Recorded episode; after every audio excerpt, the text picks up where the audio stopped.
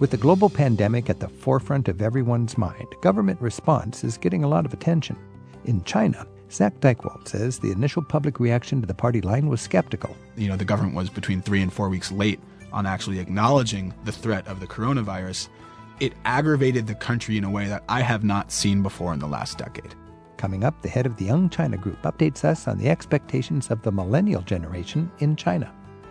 For centuries, the jewel box town of Eger in northern Hungary has attracted invaders from Ottomans to Soviets. Today, it's a weekend tourist getaway known for historic architecture, thermal spas, and a fruit brandy Hungarians carry with them wherever they travel.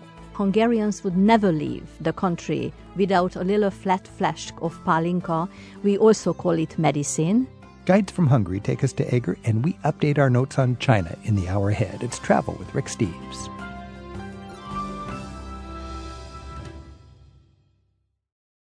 Rick Steves here. I love travel. In fact, my life's work has been to help people like you feel empowered to explore the world. As the coronavirus puts countless trips on hold, I think it's more important than ever that we keep on learning about the world. Let's use the hour ahead on Travel with Rick Steves to inspire us for our next great adventures. Adventures we'll enjoy when we're able to travel again. How has the covid nineteen epidemic affected your world? At its origin in China, megacities were turned into isolation chambers for millions of residents. The government's lack of response to early warnings and the aspirations of a younger generation are factors that its rulers are now having to address. Sino-American expert Zak Dychtwald is back to update us on what he's been observing and hearing from his sources in China. Let's start out today's Travel with Rick Steves with a little old-world charm in Hungary. When traveling in Europe, you just have to include its great cities on your itinerary. Hungary's elegant capital of Budapest is certainly impressive. But there's another side that you should explore as well, and that's the country's smaller towns and cities. Historic Eger is an easy and popular side trip northeast of Budapest. It's been attracting travelers from Eastern Europe as a place to catch your breath, surrounded by the opulent architecture of Hungary. To introduce us to the scene in Eger, we're joined by Hungarian tour guides Monica Posch and George Varkas. Thank, Thank you. you. Did I get that right? In Budapest, if you're uh, looking for a little break, you head up to Eger? Very much so, yes. It's, How far uh, away is it, and why uh, do you go there? Driving, it would take you about maybe an hour and ten minutes um, down on a highway and then on a secondary road, and then you find yourself in Eger. And, is there a train connection? There is, yes. Mm-hmm. Uh, you will have to switch. Uh, that's one of the reasons why Eger is not as cosmopolitan as it should be, because when uh, train tracks were planned, uh, they didn't make a direct connection initially. So um, that's a little bit of a of a downside of it, but there's a great bus connection as well. So, Monica, when you were growing up in Budapest, did your family ever go to Eger together? Yes, actually, uh, not just with our family, but I remember that uh, during school trips, mm-hmm. uh, during the communist era, we were taken to Eger. Eger ha- uh, was uh, the seat of the archbishopric, so it has fantastic, beautiful uh, churches. By the way, I would like to tell you that during the communist era, because of the nineteen fifty-six revolution, after in Hungary, all of the churches were considered to be museums, so they were all so well kept that uh, even during the communist era, as school children, we were taken to, uh, to see the churches, churches. Exactly. As museums, but not exactly. as living places of exactly. worship. The church survived physically, but it's a historic place, uh, a museum, rather than a place of worship. During the communist During era. During communist time. That's right. Okay. Well, it was very much controlled. Controlled. But why, yeah. let's just turn around a little bit and, and say why Eger would be the number one destination for Hungarians to visit, because it's part of the curriculum, because that's where our biggest victory happened. Ah, uh, and this is going back Turkish to the era, Turkish time, because fifteen fifty-two Europe. We talk about, yeah. and uh, that was the last place to be taken in by the Turks. So off they go all the way. thirty-nine thousand uh, Turks are coming over, and uh, two thousand Hungarians actually lock themselves up in the castle. Women, children, elderly, and uh, they go and defeat the Turks. So that's the victory we talk about. That's why all children are taken, and uh, they are taught not. We don't talk about the fact that they sent away uh, the defeated Turks a couple of months later, turned around and came back and took the town.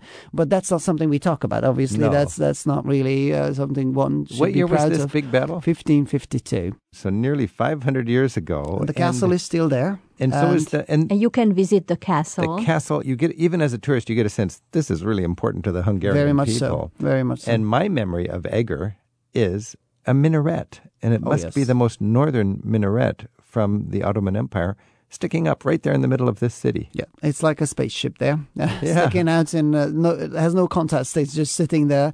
It's undergoing um, a, a major restoration. It's uh, rather interesting. Uh, just recently they uh, reinstated the call for prayer.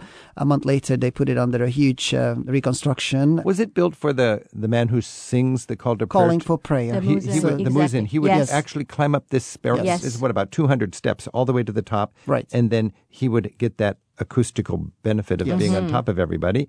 And to this day, while uh, the, the muezzin might not climb up there five times a day, tourists can climb up there. Yes. It's a tight little climb. Yes, but it's a good view from there. And also the reason it's important to mention, because although Hungary was uh, under the Turkish Ottoman invasion in the fifteenth century, they majorly converted existing buildings into minarets, or they converted the Roman Catholic Church into mosques. They didn't build too many things. They built okay. these minarets that we have, I think, maybe two or max three in our whole country. So the minaret so would just decorate a pre-existing building that became a mosque? Is that what you're saying? Or nearby. They or will nearby. Uh, yeah. nearby, nearby. nearby. So yeah. it's very rare to see anything from the fifteenth century Turkey Ottoman era, but that minaret is one of a kind. That's one of it. Hungarian tour guides George Varkas and Monica Posch are telling us why the town of Eger in northern Hungary is one of their country's most popular getaways right now on Travel with Rick Steves. Something I remember from Eger is the market. It's just a wonderful market. George, can you take us on a little walk? If you have uh, some American friends with you and you want to introduce the culture, what would you find in the market at Eger that gives us an insight into the salt-of-the-earth Hungarian cuisine and culture? Um, it's a great experience, actually. It's a, a living market. And um, you still see the ones that actually just went out in the morning and um, they went to see what's there to sell. And they come on to their tiny little stalls and then they sell their individual small quantity backyard produce. I remember that. It's like right. a little card table and there's yes. a hard-scrabble old farmer husband yes. and wife, and they've got their turnips and their potatoes and they kind of look like their produce. Very much so, yeah. So you can get that type of thing and then, and then you continue on and then you start to see the beautifully presented larger stalls with grapes and peaches and plums and veggies and all that beautifully presented. And the key is uh, to have that relationship with the vendor. So you go and blink and then they know that they know you. So you get the nice stuff uh, from uh, the front. Uh, I mean, you know, the really presentable one. And uh, if you're not regular, you you have to be aware. You might not get what you see. You know? Are you, are you likely to find some of this famous Hungarian moonshine for sale? Very much so. Palinka. That's Tell the, us about palinka, because that's a um, fun dimension of Hungarian culture. Palinka is something, um, it's like grappa. It's very legal. Um, I would say it starts from um, eighty proof upwards, and um, it's a shot. Um, that's how, in the old days, um, those that work out in the field start their day with, just to get some energy. Because uh, my, my hunch is there's these flat little flasks that people have. Yes, yes. definitely. Yes. Um, yes. I, I do have one with me at that moment. Uh, Hungarians would never leave the country without a little flat flask of palinka. We also call it medicine. If you have a heartache, if you have a little bit of a stomach problem because you are abroad, no, you are not taking baptismo or something else, but you immediately get the little Hungarian palinka. It's like a sanitizer. And that's, it's a sanitizer. I mean, it's ah. really strong. Believe it or not, but there are still distillation centers in the country. When you have some fruit trees uh, in Hungary, let's say plum or uh, apricot or, or whatever, you can take your own fruit to these distillation centers. You oh. know it's bio and then uh, not filled with chemicals, and then they make it for so you. So this is bio moonshine. Exactly. There's actually Um a reconsidered approach today, because uh, in the old days when you went to a house of a Hungarian or you started a dinner um, at a venue, they will offer you palinka. And now modern culinary understanding is uh, that if you offer the palinka before the meal, you should be assured that the meal is not going to be good. Because what they say, that if you have your palinka sort of so strong, it kills all your taste buds. It deadens your ability to taste and, it. And then you don't taste the food. So now palinka should actually be a digestive, digestive. as supposed to okay. be an aperitif. So uh, if you are a host and you respect what you've cooked, you want people to appreciate yes. it, you're not going to hide it by giving Or if you this. know what you cooked, then you offered That's palinka right. before. This is Travel with Rick Steves. We're talking about uh, an insight into Hungarian culture and the town of Eger, which is the number one side trip from Budapest. We're talking with our uh, Hungarian guide friends, George Varkas and Monica Posch. And George and Monica, I believe people go to Eger not necessarily for the palinka or not even for the minaret, but for the spa scene and for the wine. Can you talk just very briefly about the spa situation in Eger and the wine? All right. Well, since we talked about the Turkish Ottoman invasion, I need to mention that uh, one of the most famous, if not the most famous, uh, red wine we have in Hungary is the bull's blood. Bull's blood. Yes, the bull's blood, which even survived so beautifully the communist era.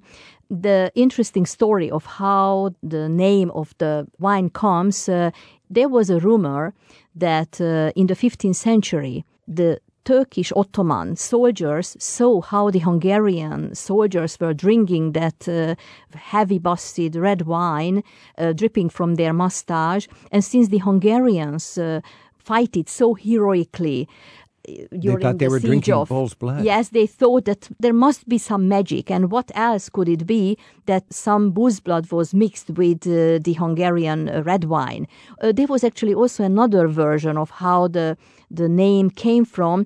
The delicious uh, Eger uh, red wine was just uh, irresistible from the Turkish Ottoman Muslim soldiers. Of course, they were not allowed to drink. So when their supervisor came, seeing the uh, Muslim Ottomans uh, drinking the wine, as, okay, what are you guys drinking? And then so they said, well, uh, bull's blood. So that's the two different versions. To hide version, the fact that they weren't hide, supposed to drink the exactly. alcohol, and it would make them stronger because oh, yes. you know, tribal groups yeah, but would that drink was bull's blood. That, they yeah. were not supposed to do that. So this is how the name came. So that's from. the wine, the famous heavy red bull's blood nicknamed yes. wine. And George, people like the spas. They say in Hungary, I mean, there's thermal springs everywhere. If you drive a stick into the ground, you'll hit hot water. What, what is the spa scene in right. Eger? Uh, we always say that uh, once you drill down, you find hot water, but at the same time, we always say we wish at least we once found oil. Uh, yeah, but nice. We're very rich in, in thermal water, uh, which is part of our national healthcare system. Mm. Uh, it's um, reportedly uh, curing. Uh, we have people actually prescribed to go to these spas. So that's one color to it, but the other one is uh, pleasure. So uh, people will actually travel down from all over, not just from the capital, but down mm-hmm. to Eger, Eger Salók, uh, which is uh, just nearby, maybe a ten, fifteen minutes drive. Eger uh, Salók. Is that, Eger is that Salók. The, like Salt Hill? Or, or yes, Salt yes. Hill, uh, uh, exactly. Resort, so yeah. there is actually a small site where water is coming out, and uh, today is ever so celebrated that uh, one travels there today will find a very modern spa complex okay, uh, so built on lots top. to do, lots yes. to see and experience when yes. we go to Hungary, and especially when we uh, take a side trip from Budapest to Eger. George Varkas, Monica Posch, köszönöm. Köszönjük szépen. Köszönjük. Thank, Thank you. you. Next, we get an update on how expectations are changing in China from the head of the Young China Group. We're at eight seven seven, three three three, seven four two five on Travel with Rick Steves. They used to say if America sneezes, the rest of the world catches a cold. Today, you could say the same for China. But given the economic impact of the coronavirus quarantines as well as the trade war policies between the U S and China, I thought we should take a fresh look at China's place on the global stage. Author and consultant Zak Dychtwald is back with us on Travel with Rick Steves to update us on what he's hearing from his contacts in China and what he sees for its near-term future. Zak, welcome back. Thanks so much for having me, Rick. Tell us how you became an expert on China, just to start things off. Well, I, I started and still am to a certain extent a student of China. I went there about a decade ago when I was twenty as an exchange student, uh, less interested in studying history and going to Europe like a lot of my friends in school. And I wanted to go see where everyone was saying the future was happening. So I went to China and then ended up moving there full time. Most of the last, last decade I've been there, living in second and third tier cities, really focusing on young people, focusing on the next generation. The, much of the China that is not being described in the news and the media is actually happening amongst this young generation in China. It's interesting. So you're a very smart, um, hardworking, highly educated young American, and you've decided Europe is a little bit yesterday and China is tomorrow, and you've got decades ahead of you, and I think it sounds like a, a pretty astute call. To me, Europe is extraordinarily comfortable. When I actually, my first year in China, I would sort of close my eyes and imagine the soft pastels and rolling hills of Europe as a reprieve from the grind of learning Mandarin and, and living in sort of difficult situations in smaller town China. And I've recently gotten to go back to Europe, and, and it has been exactly that. So I don't want to knock Europe, but for me, China really feels like where a lot of the churn and excitement of today's world is taking place. I remember ten years ago, there were signs in airports that said some company was trying to impress us on how cutting edge it was. And they said, in a decade, Chinese will be the dominant language in the internet. And uh, right now, it doesn't seem like that's far-fetched at all. The linguistics of power is actually a really interesting topic. I actually don't think it's likely that Chinese is going to be a, a global language. And they actually, only about one point six percent of all the written material on the internet is in Mandarin, which is shocking considering that hmm. uh, Chinese netizens make up about a fifth of the world. Wow. So you just gave me, as an English monoglot, a little reprieve. Thank you. Well, you're welcome. It's my pleasure. That's not to say that the spoken Chinese will not be, you know, absolutely relevant. People are saying it's actually already becoming the language, not of written science, but certainly in the laboratories around the world. Okay. Well, that's interesting. And uh, now you work with an organization called the Young China Global Group. What is that? So I founded the Young China Group. It's a market insights organization and a think tank. Basically, we are trying to do the research that I was really doing for the book. It's a mixture of culture and cognition, how where you're from affects the way you think. And because this young generation, uh, four hundred seventeen million millennials, just to put that in scale, that's more people than we have in the United States and Canada combined. So China has a lot of young people. Not only are they the pivot generation culturally within China, they're also the most powerful consumer generation within China and increasingly within the world. So if you are interested in China, you have to be interested in this young generation because they, they redefine every market they touch, including in ways that are going to affect the way that average Americans live our lives. But in, in your book, I read that more important than where you're from is when you're from. Exactly. So much of the time when we think about China, we think, okay, which city are they from? Northeast, Southwest, maybe which dialect do they speak? I argue that a far more informative question, a question that would give you a lot more information, is actually when you are from, which decade you're from. China has changed so fast in such a short period of time that if you are born in nineteen eighty versus nineteen ninety, you are born to a completely different China. In fact, many of the biases that we carry as Americans is because a lot of the Chinese Americans we know came over in the eighties or nineties. If you came over in nineteen ninety from China to the United States, China's per capita G D P was around three hundred bucks. Many of them came over as economic refugees. That is not the China that my friends, I was born in nineteen ninety, that my friends in China grew up into and are certainly inhabiting now. So the massive pace of change makes when you're from far more important than which, which city you live in or, or where you grew up. This is so important because we have a hard time even fathoming the change. I think you write about how, for instance, since nineteen ninety, the G D P in the United States has increased uh, two point five times, but in China, twenty times. It's a whole different reality. It's actually thirty times, Rick. So we redid the math with the most recent numbers from the World Bank. And just so you can sort of imagine that on a personal level, when people imagine the change of China, they imagine the Shanghai skyline emerging from the dust, which is true. That has happened more or less in the last thirty years. But what they don't imagine is the personal, you know, the psychological impact of witnessing that change, of enjoying that change. A lot of my friends in China or people I interviewed for the book would talk about their uncle being proud to return home when they were kids, when they were, you know, five or six years old in nineteen ninety-six, with a two-wheeled bicycle. And now most of their houses have two-car garages. They talk about watching their village turn into a town, turn into a city in their lifetime. I mean, that level, that speed of change, there's actually no other millennial generation in the world that can rival China's pace of change. So that thirty X number. You talk about a city within a city, and uh, these Chinese cities are super modern, and in a way they're throwbacks, but a throwback just goes back to the seventies and eighties, and before that, it doesn't even hardly matter. the evidence of the past is being swamped by skyscrapers, it seems like. So when I imagine the way that China has developed, you end up having the super new, the blisteringly modern, and then the sort of rundown old developing nation that China was so recently, you have those intermingled. So if you imagine the economy like an irrigation system, to a certain extent, there are places that naturally can flourish, right? The places that are close to the water. Traditionally, that's where economies have really taken off. On top of that, you also have Beijing, the central government, which can sort of funnel this economic stimulus, funnel this water throughout the country. And with that, you have places that get directly hit and sprout. You know, when you think of those massive skylines of, of cities that many of you have never heard of, Wuhan, Chongqing, Chengdu, they rival some of the biggest cities in the world. On the other side of that, though, there are areas that I sort of think of as historical eddies, places where that irrigation, places where that economic water has not necessarily touched or nourished. So on one street in Chengdu, you could have one of the biggest, uh, actually the biggest mall in the world.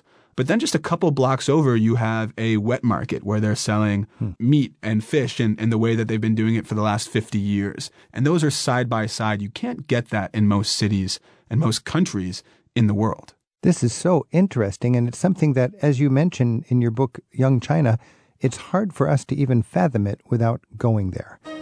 This is Travel with Rick Steves. We're talking with Zak Dychtwald. Zak is talking about how China has some four hundred million young adults now in the millennial generation, and they're expecting and demanding more from life than their parents did. That's what Zak writes about in his book Young China and what his Young China Group consultancy firm is focusing on. Zak's website is young china group dot com.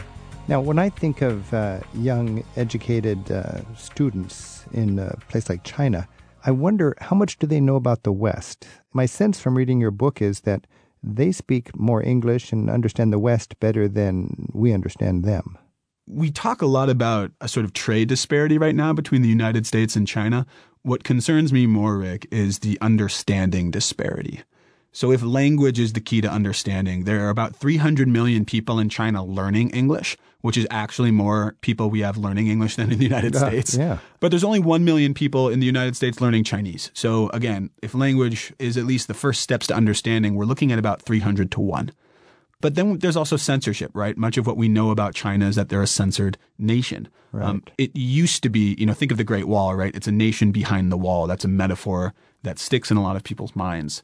That used to be far more true than it is today. Yes, China is censored, but this young generation, you know, rather than thinking of censorship as a firm wall, it operates much more like Swiss cheese or even like a game of whack-a-mole. So when there is something that is upsetting uh, to the Central Party that sort of springs up on the Chinese internet, it gets batted down. And then sure enough, somewhere else on the internet, something else will pop up. It gets batted down. And so rather than being this absolute containment, this young generation has actually grown up watching our T V, watching our movies, reading our books, knowing our fashion, singing our songs. You know, I have friends and I talk about this who can quote Martin Luther King Junior and understand his impact in the United States. And they also can quote How I Met Your Mother because that's informed a lot of their understanding of, of dating in the United States. This is Travel with Rick Steves. We're talking with Zak Dychtwald. And uh, Zak's book is Young China, How the Restless Generation Will Change Their Country and Their World. Hey, Zak, to get things up to date, the student protests in Hong Kong have been in the news a lot. What is the Chinese government thinking of when they look at that? Are they worried? Should they be worried? So the biggest concern of the Chinese government when they look at the Hong Kong protests are actually not Hong Kong. The biggest concern for Beijing is not will things continue to bloom and get aggravated within Hong Kong. The biggest question is, will those protests spread to the mainland? They're pretty persistent, those protests. And if, if that sort of persistence uh, spread into China mainland, they'd, they'd have a serious problem on their hands. A major problem, actually the major problem. There isn't a larger concern for China than young people protesting in the streets. There's, you know, obviously Tiananmen, but before that, there's a long history of challenges to government that come with student protests in China, reaching far before Tiananmen. What the answer, though, to this is, will this young, will this young generation in mainland China protest? The answer is, is very likely no. There's a substantial cultural divide between young people in Hong Kong and young people in mainland China. And that cultural divide, that identity divide, who am I, what do I stand for, is actually at the crux of this friction. Hmm. Isn't it kind of a like an armed truce between the young generation that wants to be free and the older, uh, empowered generation that wants to hold the country together, that they need each other? I think it's less that and more of an up-down issue. You know, in China, they don't see politics as left and right. They see it as up and down. They have the wealthy, they have the empowered, and then they have sort of the ninety-nine percent. Hong Kong has worse inequality, worse economic inequality within Hong Kong than it's had in the last fifty years. And so there's this feeling amongst young people that a promise wasn't kept. The promise that you could own a house, that you or own an apartment within Hong Kong, that your kids can get educated, that you can get a good job if you are educated. And what's happening is, unless you're a second generation sort of real estate maven who who made most of the money in Hong Kong or in the finance industry, you feel like that promise has not been kept. Who's to blame for keeping that promise? You look towards the Hong Kong government. Who controls the Hong Kong government? That goes back to Beijing. But this issue of inequality, you know, the average apartment in Hong Kong, the average rent is one hundred twenty-five percent of the average income. Hmm. There's n- not the sense that they could actually live in the city that they grew up in. And when that happens in the United States, you know, New York gets really expensive. San Francisco gets really expensive. There's pressure valves for that. You move to Austin, you move to Denver. There, there are other cities where you can feel at home in the United States, that you can feel American. Hong Kong does not feel that way about mainland China. They do not feel that they could go to Shenzhen across the border, that they can go to Beijing and still have it feel like their home. And so that pressure is building up and we're seeing it erupt. This is Travel with Rick Steves. We're talking with Zak Dychtwald. His book is Young China. Zak operates the Young China Group consultancy, and its mission is to focus on the younger generation in China and to help Americans understand the needs and expectations of four hundred million millennial Chinese. His website is young china group dot com. Our phone number is eight seven seven, three three three, seven four two five. And Mitch is calling from Pittsburgh. Mitch, thanks for your call. Hi, Rick. It's a pleasure to talk to you. So I had the uh, opportunity to visit Hong Kong, actually, and, and mainland China in late May and June of early twenty nineteen. And it was really before the protests started to ramp up and tourism was booming.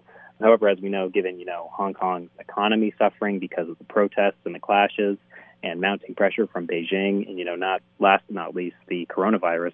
And uh, Hong Kong has suddenly decided to close their borders to foreigners and mainland Chinese. And I just wonder how this is going to impact travel for Westerners who might want to go and visit Hong Kong and not only uh, visit but also live there and work there, and how millennial Hong Kongers specifically are handling this. Do you think they're going to stay, um, or do you think they're going to want to head to other more attractive places in Southeast Asia, such as Singapore, with a little bit more lax immigration rules and, you know, not the pressure from this big central government?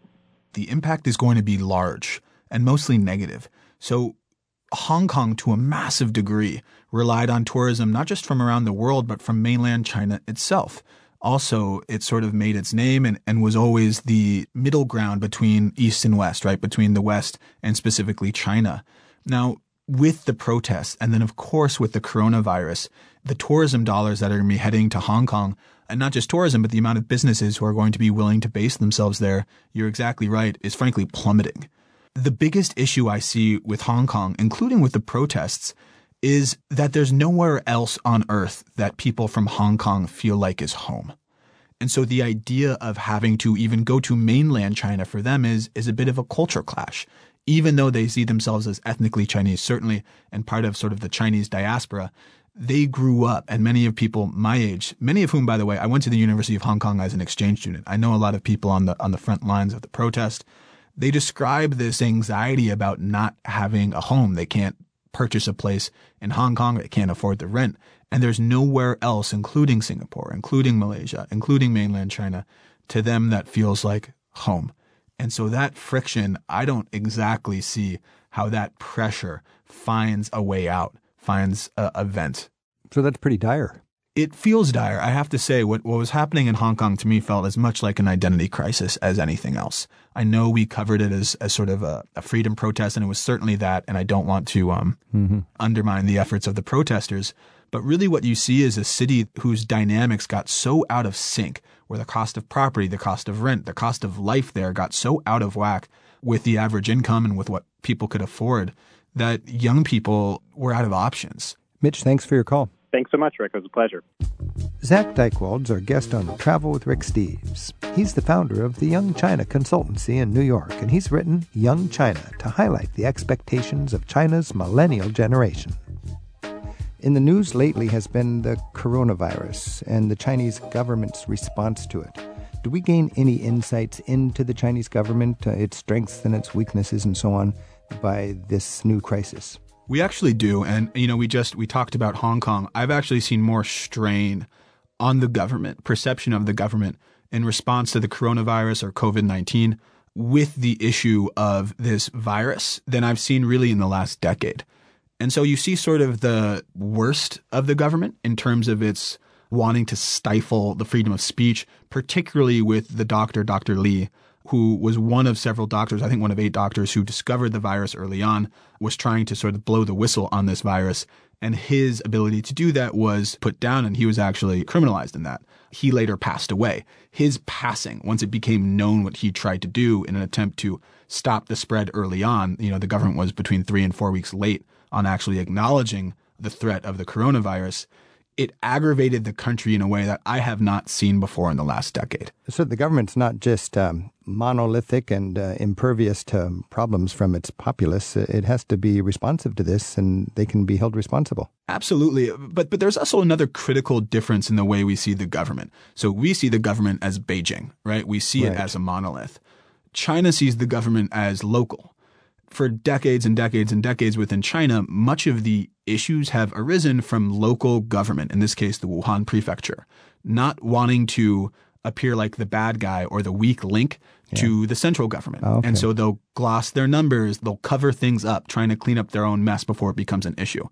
This was actually part of the cause of the Great Leap Forward, nineteen fifty-eight through nineteen sixty-one, which ended up in the famine of forty-five million people. It was local areas not wanting to accurately represent how much grain they were producing. And so within China, yes, there's a lot of upset with the government. Absolutely, there's a big pushback and frustration and real anger from the people towards the government. But it's not seen as as much a monolith as it is a the inefficiencies of a bureaucracy that have nagged it for decades and decades.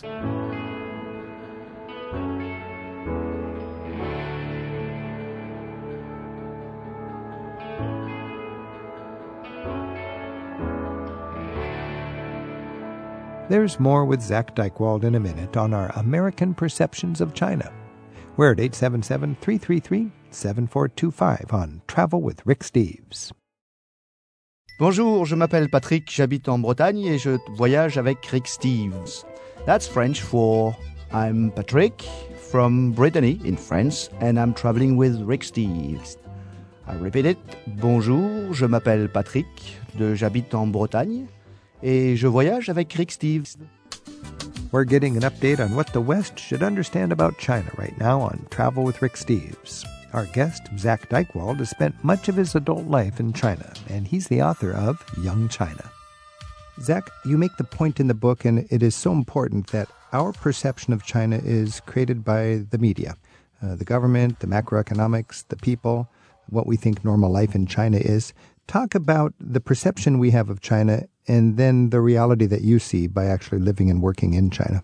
Sure. And, and this is a sensitive one because I, I don't want to, you know, I, I know there's a lot of talk about big media, this or that, and in our politics. Unfortunately, most of what we're incentivized to write about in our media is the government. And if you were to only judge China by its government, particularly our characterization of its government, it would be difficult not to have negative feelings. Now, similarly, I was in China recently, and I was looking at the news about the United States, and I was reading the headlines about our government just from the news. And if you were to only know our government, our country, by who's running it, or, or not just who's running it, but sort of the uh, the excitement that comes out of Washington, D C, you would have very different feelings about the United States than if you were to interact with the people. So what I advocate for is, instead of looking at just you know, the twenty-four hour news cycle that jumps from crisis to crisis with not just China, but with the United States as well. And instead of looking at the macro economy, which is exciting and bombastic and, you know, can impact your, your health in a negative, positive way if you're following the markets, I would instead try to focus on the human stories that come out of China. For instance, with the coronavirus, we talk a lot about the government role in the quarantining. We don't think about the psychological cost of being quarantined in a small apartment with your parents and your grandparents. Remember when the outbreak began, people were going home for Chinese New Year, sort of like Christmas travel. Everyone goes home from wherever city they're from. There's actually three billion one-way train tickets booked for Chinese New Year. You have all these people who are flooding home, excited to be there, one of the biggest travel holidays in the world, and suddenly this virus hits. Wow. And news begins to trickle in, and the doors begin to close, and you can't go back to work.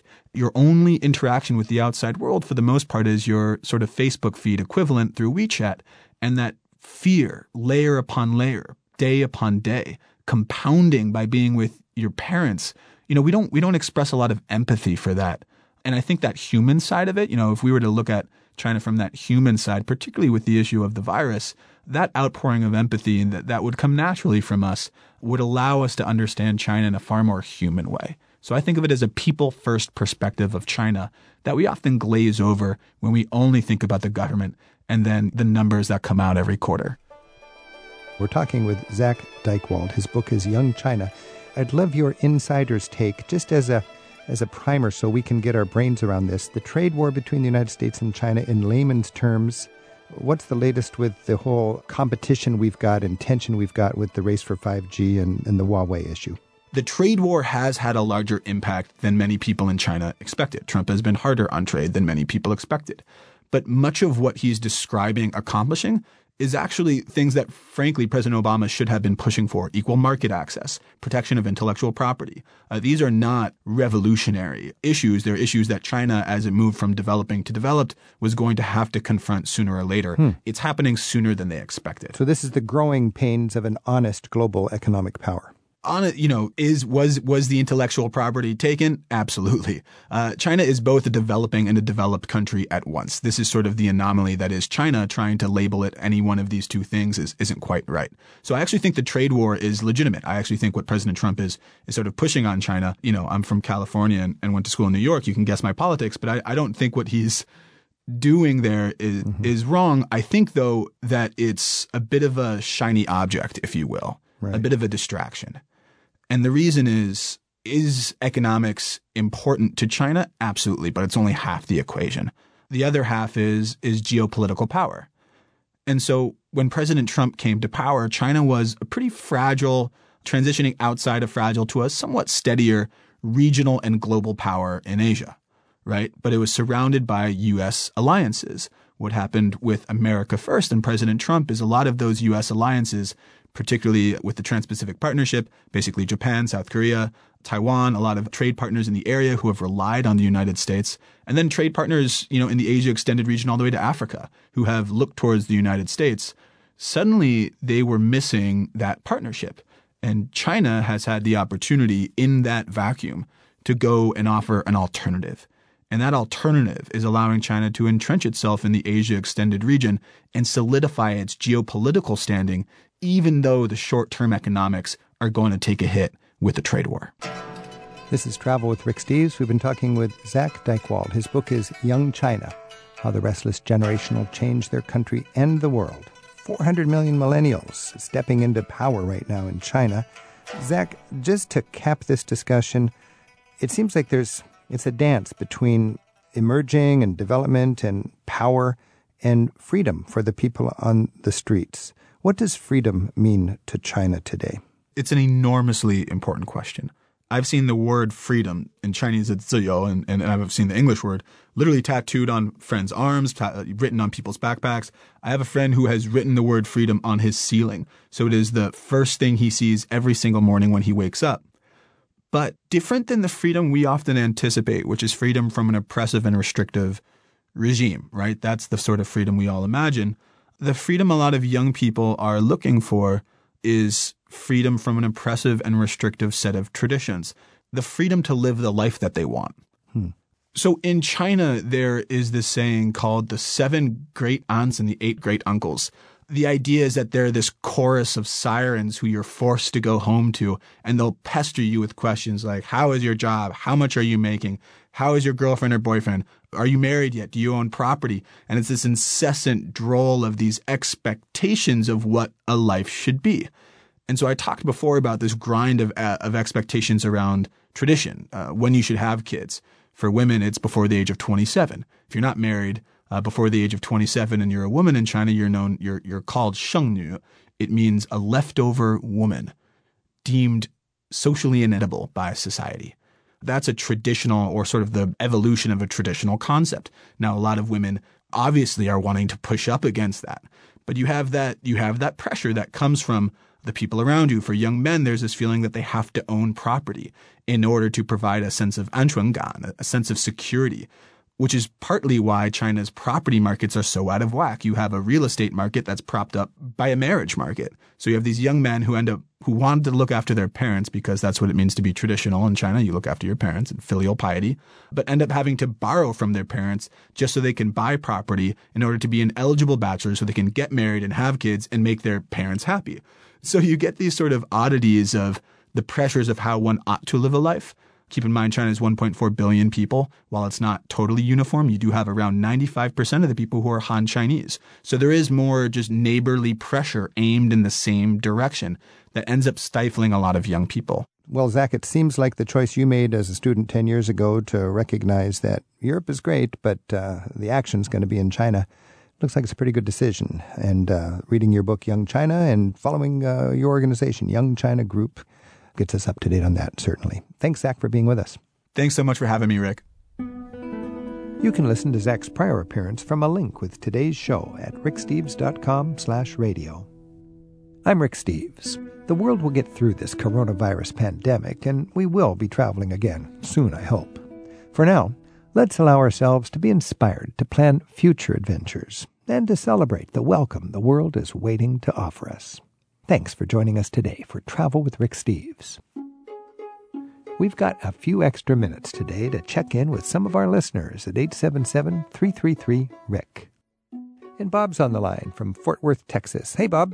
Hi, Rick. How are you? I'm doing good. How are you doing?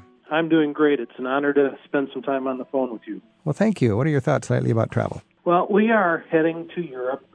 And with all the health concerns that are rising, especially what we hear of in Italy, we just wanted to get your feedback, your thoughts on how you would handle this, what suggestions you might have for us in considering it. Yeah. We just don't know how to approach it. Well, you know, everybody's thinking about the coronavirus and should we do our trip or not. Uh, I just think we don't know what's down the road with this thing. It could be uh, even more of a crisis. So what are we supposed to do? I, I really don't know, to be honest. I, I would say uh, when you do travel, you, you want to just be proactive in, in being healthy, you know, coronavirus or no coronavirus. Um, sure. You know, hardy uh, people in the prime of their lives are, are not as at risk as, as older people and people with uh, impaired immune systems when it comes to that particular virus. Um, for me, the key when I'm traveling, and I'm not fixated on, on the coronavirus. I think that's it's a scary thing right now, but uh, again, we don't know where it's going to be in a month. Um, but the sure. but what I do know is that you've always got uh, the fact that this trip is really important for you and your travel partner, and it's a shame to have a cold. It's just it seems like such a silly little mundane thing, but it it just takes the wind out of your sails. And um, I think a lot of people get so stressed out uh, by planning and everything before their trip that they leave on the verge of um, having a cold, and then the flight and the jet lag makes them uh, over the edge, and they get that cold, and the first week of their trip is they're under the weather.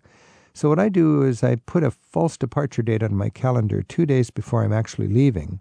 And then at the expense of being all uptight and really busy, busy, busy, I'm completely ready for my trip forty-eight hours before I fly. And then I have a restful, settled, beautiful last couple of days at home, and I leave well rested. And then on the flight, I try to get some sleep. And then when I'm in Europe, for me, sleep is the best medicine, and I hydrate.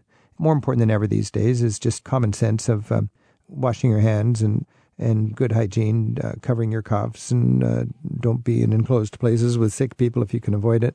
Uh, but for me, that solid sleep is the greatest thing. And as I always say in my lectures and so on, and you may have heard it before, I bring some medicine that helps me sleep, because I don't like pharmaceuticals if I don't need them, but uh, a little bit of Ambien, and I get an extra three hours of sleep, I'm so much healthier than if I lose that sleep. So do what you can do to make sure that you get your seven or eight hours of sleep a night, and uh, hydrate. It's very hot over there. Well, and to the point about getting sleep, and, and I, I like the idea of setting your calendar a couple of days ahead of departure. Right. Um, that's helpful for us.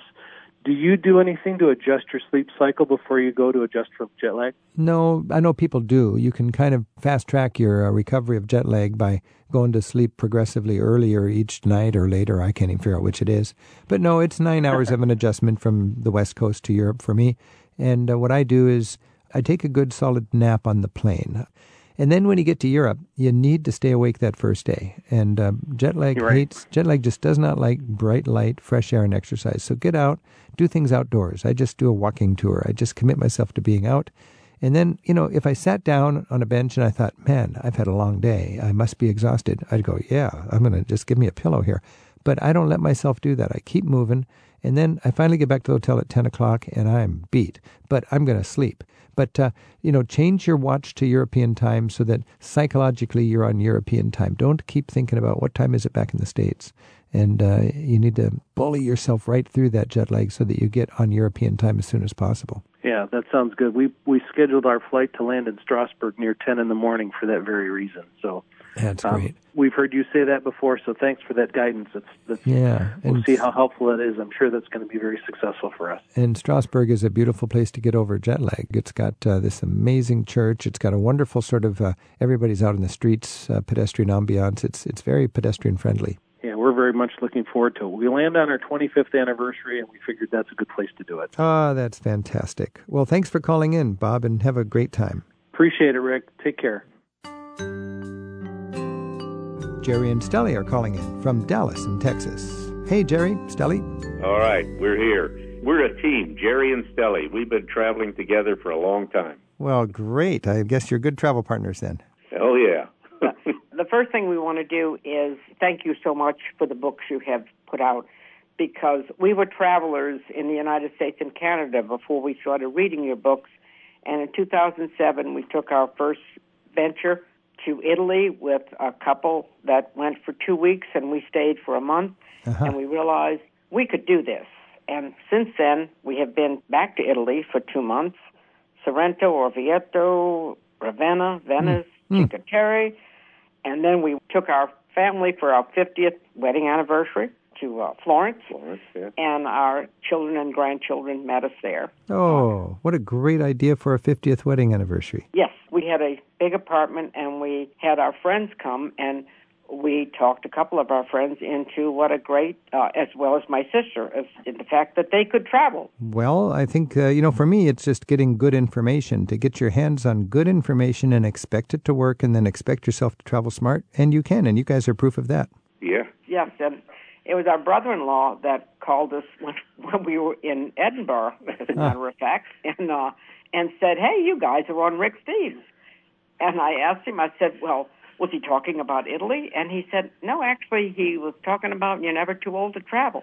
ah, what, what and, you, you were on Rick Steves. What does that mean, on my T V show? On your T V well, show. You, you were doing pledge drive commercials, and you, oh, you, I, you I, showed our picture. Yeah, right? I just showed my photographs to make my points, and they took one of my talks and made it a show for pledge purposes on public television. Right. And you're the couple that I say You're Never Too Old to Travel? And you, that, we're the ones. And you, that was on a staircase, I think, uh, in Italy somewhere, maybe... Uh, um, you- In Bellagio. Bellagio, that's right. You were waiting for a table. I, yeah. I love that photograph. I know the table, I know the restaurant, I know the steep staircase, and I know the uh, the relief it is to sit down after climbing that staircase on a hot day on Lake Como.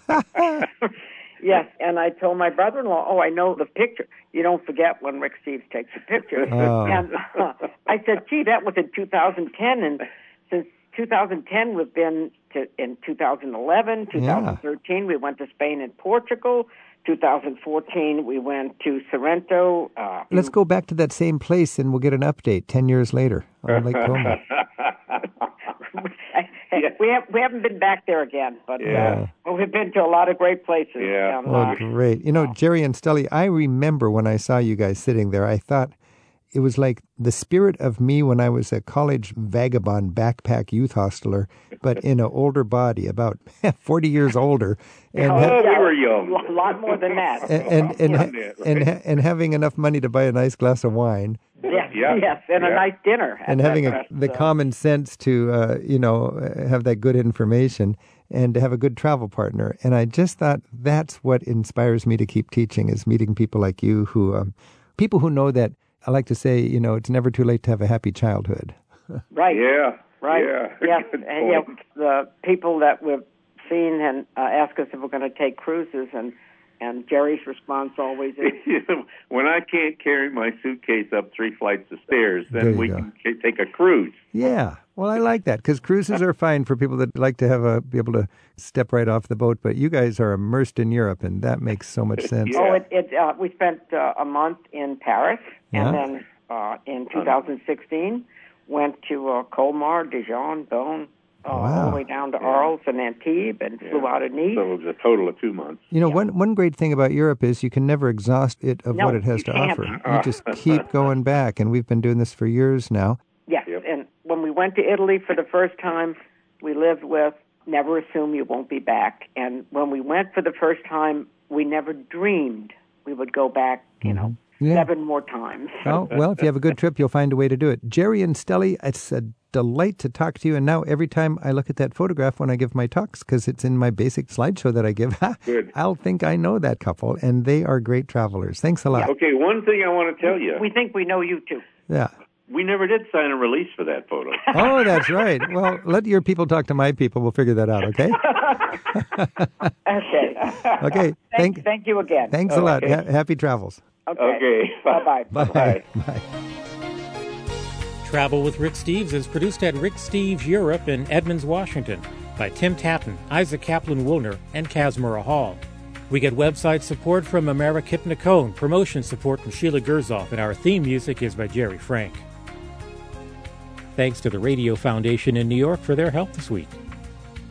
There's more at ricksteves.com slash radio.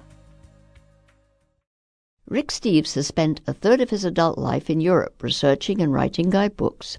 Europe Through the Back Door teaches the skills of smart travel. Travel as a political act adds meaning to the journey.